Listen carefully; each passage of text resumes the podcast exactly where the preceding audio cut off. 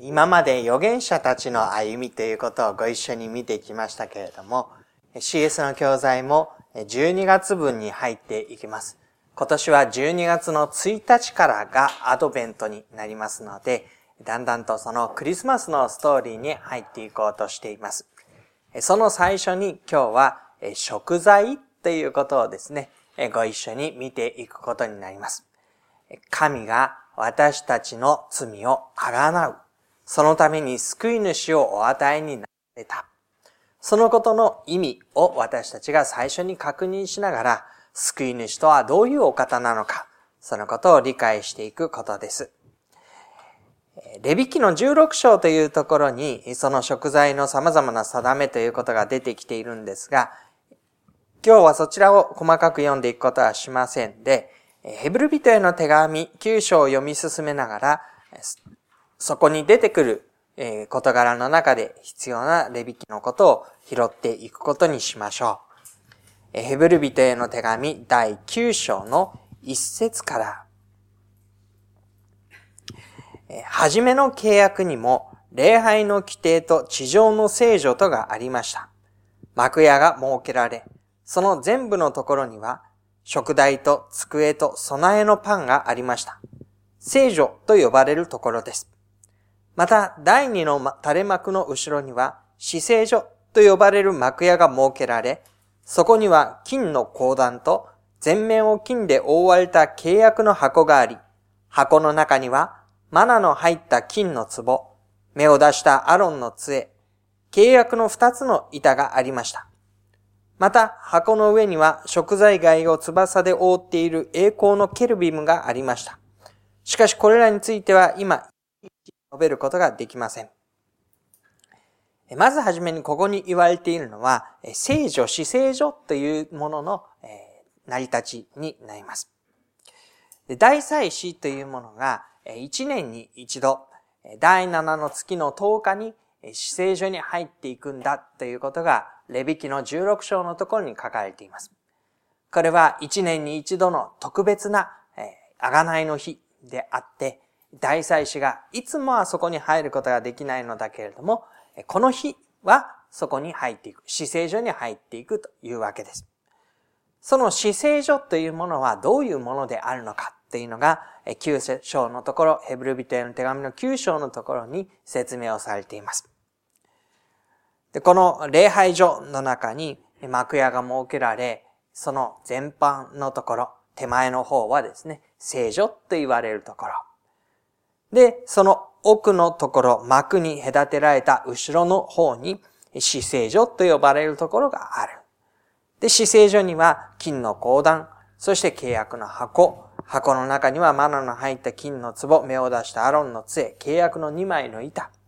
これらはどれも出エジプトですね。神様がエジプトからイスラエルを救い出してくださった。その救いということを証しする記念のものが収められている契約の箱。で、その箱を翼で覆うようにケルビムがある。つまりここには救いを成したもう神が宿っていらっしゃる。ここに神の臨在がある。臨在があるゆえに人々には救いが及ぶ。そのことが明かしされているところになります。で、この死聖所というところには人は入ることができない。一年に一度清めを持ってしかここには入っていくことができないのだということが6節からのところに出てきます。9章6節さて、これらのものが以上のように整えられた上で、前の幕屋には祭司たちがいつも入って礼拝を行うのですが、第二の幕屋、これが死聖所の方ですね。大祭司だけが年に一度だけ入ります。その時血を携えずに入るようなことはありません。その血は自分のために、また民が知らずに犯した罪のために捧げるものです。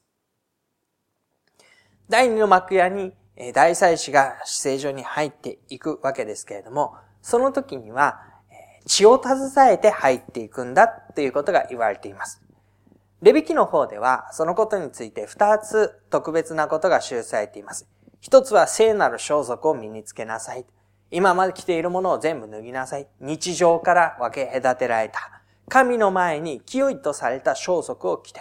そしてまず自分のために生贄を捧げるのだ。神の前に立つにふさわしい自分の罪の贖いをまずして、そして家族のためにもそれをして、その後に民のための生贄を捧げることになる。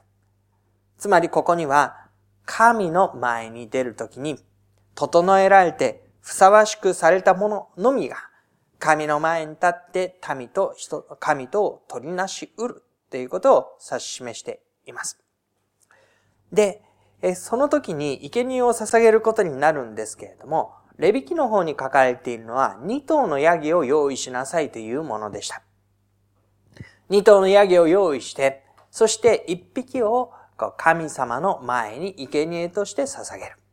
で、もう1頭の方は、その頭に手を置いて民の罪をその上に告白して、そしてそのアザゼルと言われるヤギをですね、野に放つということをするんですね。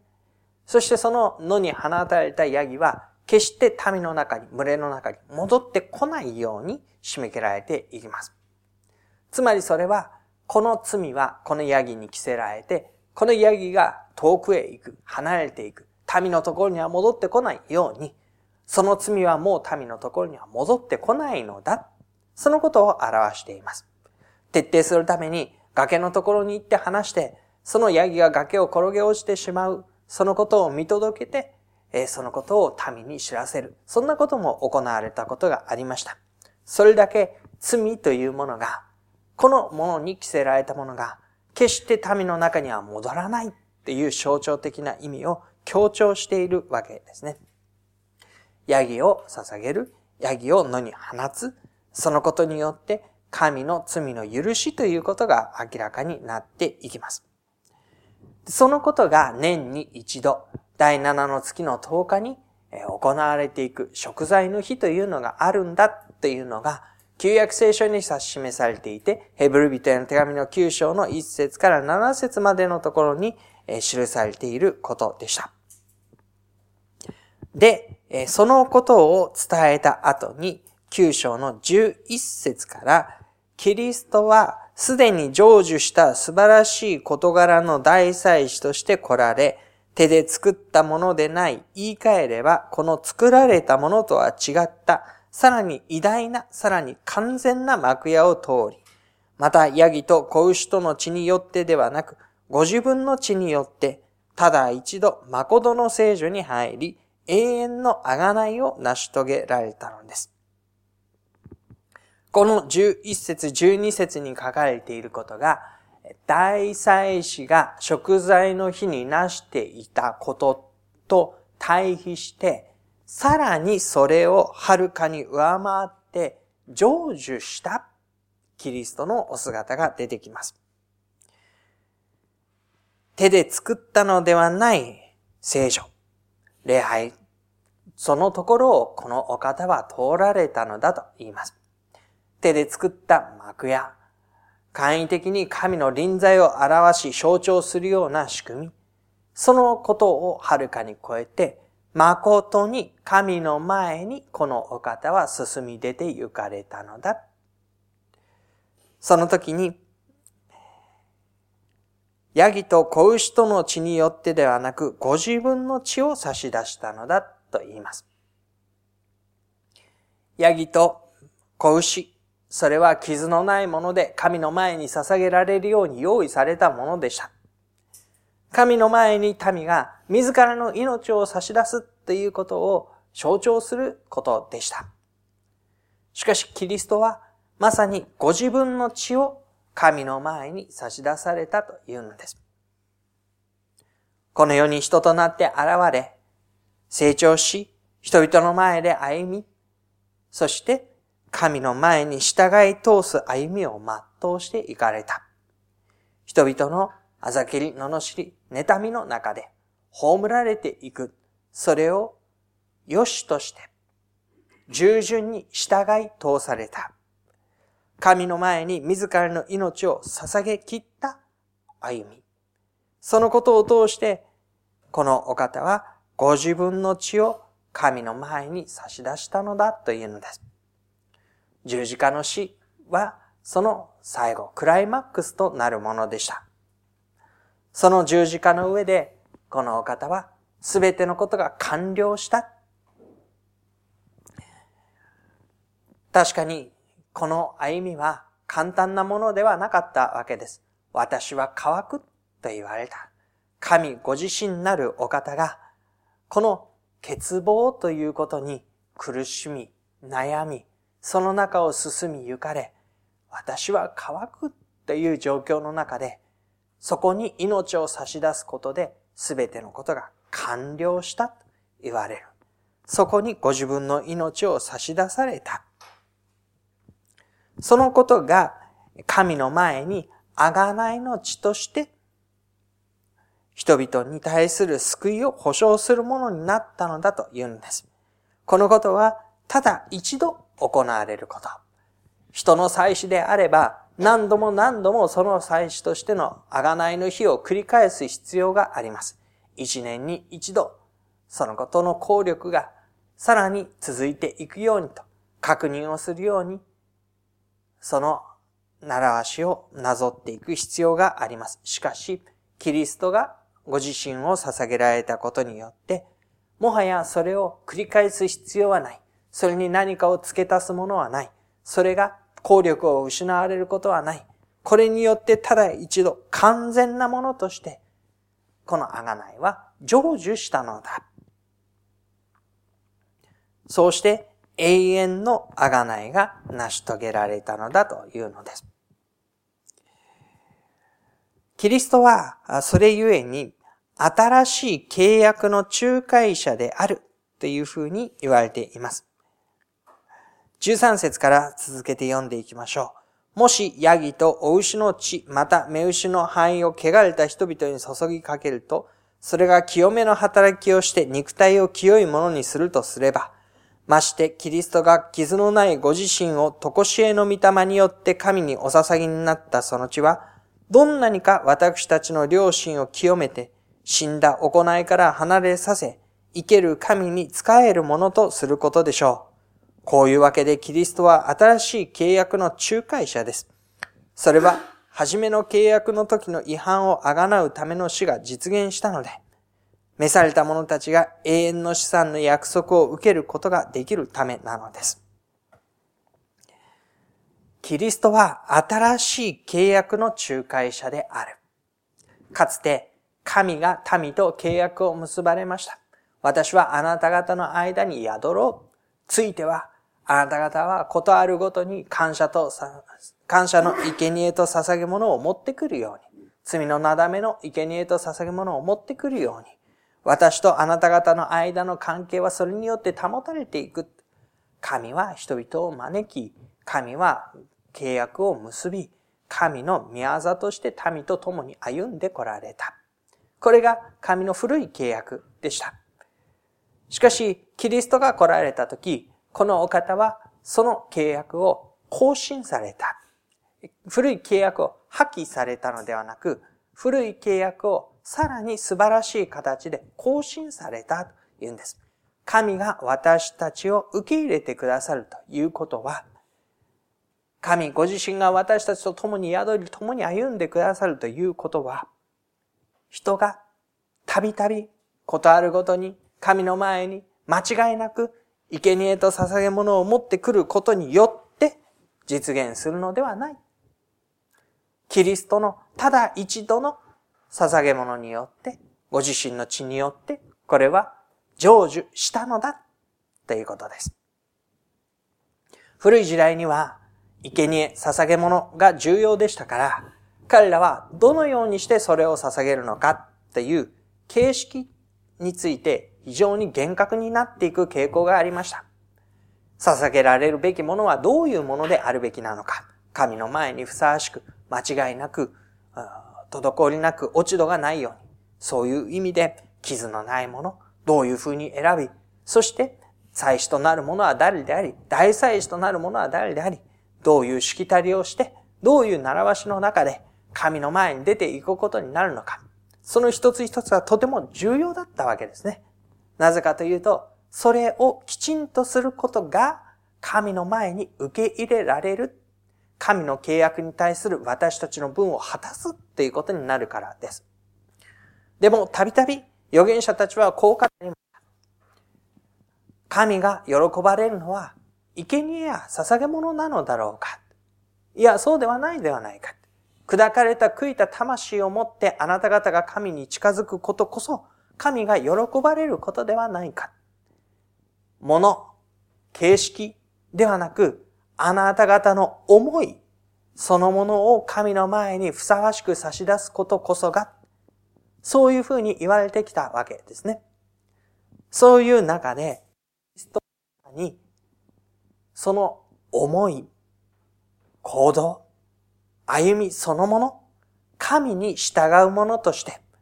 最も完全な、最も神の思いに合わされた、ふさわしい。苦難がなかったわけではない。困難がなかったわけでもない。葛藤しなかったわけでもない。でもその中にあって、なお神の御心に合わされようと、ご自身を差し出し続け、従い通された、その歩みを、ただ一度神の前に捧げになった。そのことによって神は、永遠の贖い、すべての人々にわたる永遠の贖いを成し遂げられたのだ。これが新しい契約でした。かつて、生贄が捧げ物が人々の歩みを清めて神の前に歩ませようとした。彼らが、あ、私は神に許されて受け入れられて神と共に歩めるんだと心を新たにして毎日の生活に歩み始めた。その区切り目区切り目、転機となって彼らの歩みを元に戻していく、そういう役割を果たした神の前への礼拝。その生贄がそのように用いられたのであったとすれば、キリストがご自身を神の前に差し出されたその地は、どんなにか私たちの良心を清めて、死んだ行いから離れさせ、生ける神に使えるものとすることでしょう。死んだ行い、生ける神というのが対比されています。私たちを縛り付けるものは、もはやない。死んだものなんだ。死んだ行い。行いの技によって神の前に徳を積もうとか、認められようとか、そういう歩みはもう死んだもの、古いもの、過ぎ去ったもの、私をもはや縛り付けるものではないもの。むしろ、生ける神に仕えるもの。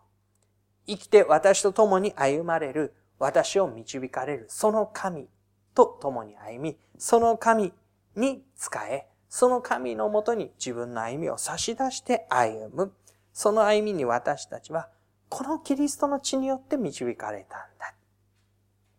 キリストのお姿が、まさに私たちの模範として示されたのみならず、そのキリストが私たちのうちに住んで、私たちがキリストに似たものと作り変えられ、導かれていく中で、私たちはこのキリストの生ける神に仕えたお姿を宿していくものに、習っていくものに、その形にされていくものに導かれているということです。それは、15節の後半。はじめの契約の時の違反をあがなうための死が実現したので、これが初めの契約の時の違反をあがなうというのは罪の許しのことを指しています。神の前にどうやって受け入れられるかという話です。罪を許され、咎められることなく、神の前に心置きなく出ることができるようにという初めのあがないがなされたので、召された者たちが永遠の資産の約束を受けることができるためなんだ。これは、これから受けるもののことを言っています。かつて私たちが罪の中にあって、その縛られ、責められ、咎められ、そこに、え葬り去られるべき歩みというものから解放されたときに、罪から許されて救われたときに、私たちは永遠の資産の約束へと救われた、召されたということができます。これは私たちがどこから解放されて、どこへと救われていくのかということを表しています。罪から許された私たちは、神の永遠の資産の約束へと召されているということです。神は私たちにキリストにあって神の見舞いに仕える歩みを生きて働かれる神と共に歩み、そのお方が私たちにもたらしてくださろうとする永遠の資産を約束として受けていくことになるのだ。その永遠の資産の約束というのは、まさにキリストがご自身の救いにおいて、救いの技において、私たちのために実現しようとしておられる神の御国の現実を意味することです。私たちは神の御国の現実を受け継ぐものへと召される。罪からの解放。そしてどこへ向かうのか。神の国の実現に向かって、それを受け継ぐものとされる歩みに導かれる。キリストが私たちをそのように導いてくださるためにご自身をただ一度捧げられたのだということでした。この箇所の中から私たちは完全な仲介者であるイエス・キリストのお姿をもう一度確認していきたいと思います。完全な仲介者であるイエス・キリストといったときに、かつての生贄に求められたことがありました。かつて生贄に求められたことを完全な仲介者としてイエスは実現し、さらに上回る形で成就したということですね。生贄に求められたのは、神の前に清い、秩序ある、定まった歩みの応答ということでした。生贄に求められていたのは、傷がない、落ち度がない、しきたりを守っている、そういう意味で責められる、咎められるところのない完全な応答。人の側がそれに、神の招きに応答していくときに、人の側で整えられることを完全に整えるという意味での応答だったわけですね。だからそこには装束のことであれ、捧げ物のことであれ、完全なというニュアンスが絶えず付きまとっていきました。そしてそれを先ほども言いましたけれども、人々はしきたりの中で大事にしてきて、神の前に出るにはこうでなければならないっていう考え方を非常に重視してきました。その中にあって、キリストはただ一度きりの贖いの生贄としてご自分を差し出された。神が求められている、へりくだった悔いた魂ではないかというふうに言われる、その捧げ物をまさに自らの身で、十字架への道で実現しながら、このお方はただ一度きりの完全な贖いの生贄としてご自分を差し出された。その完全さのゆえに、このお方は私たちの仲介者となられたというんですね。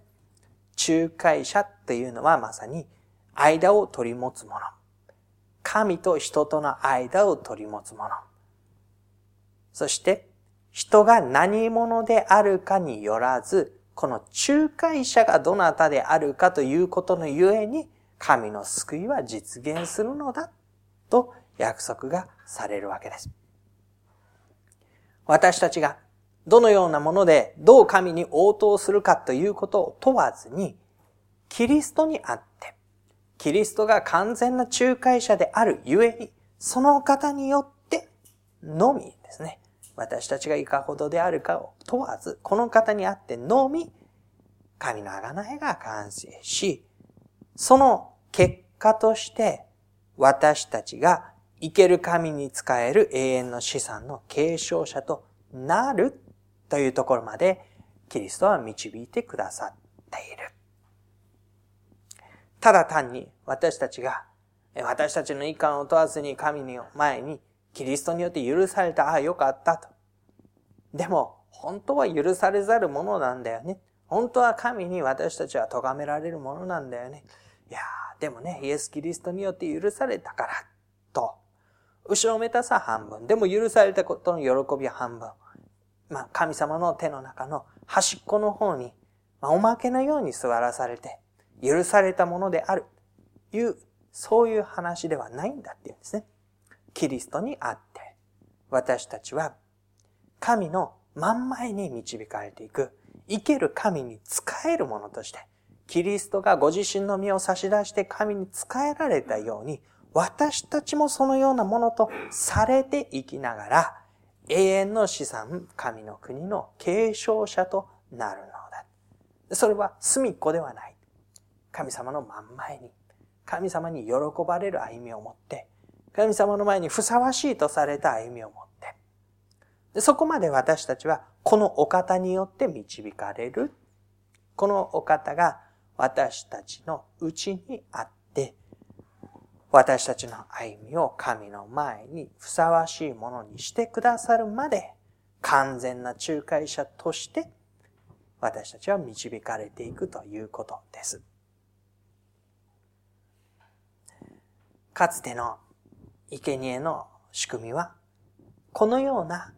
生きた神の働きかけを私たちにまで及ぼすことはできませんでした。確かに、神はそのことを通して大切なことを教え続け、民の心を神に向けさせ続け、彼らが導かれていく助けとなっていきました。しかし今や完全な仲介者であるイエス・キリストが十字架と復活において完全な神の救いの実現を成し遂げられたゆえに、私たちはその事柄によって、この身に及ぶ恵みの導きを生きることができるようになっているわけです。ぜひ、このイエス・キリストが私たちのためにもたらしてくださる救いの完全さ、生きた見業の中に生かされて、そのことが大きな喜びをもたらしていくものであるように願っています。しばらく黙祷をいたしましょう。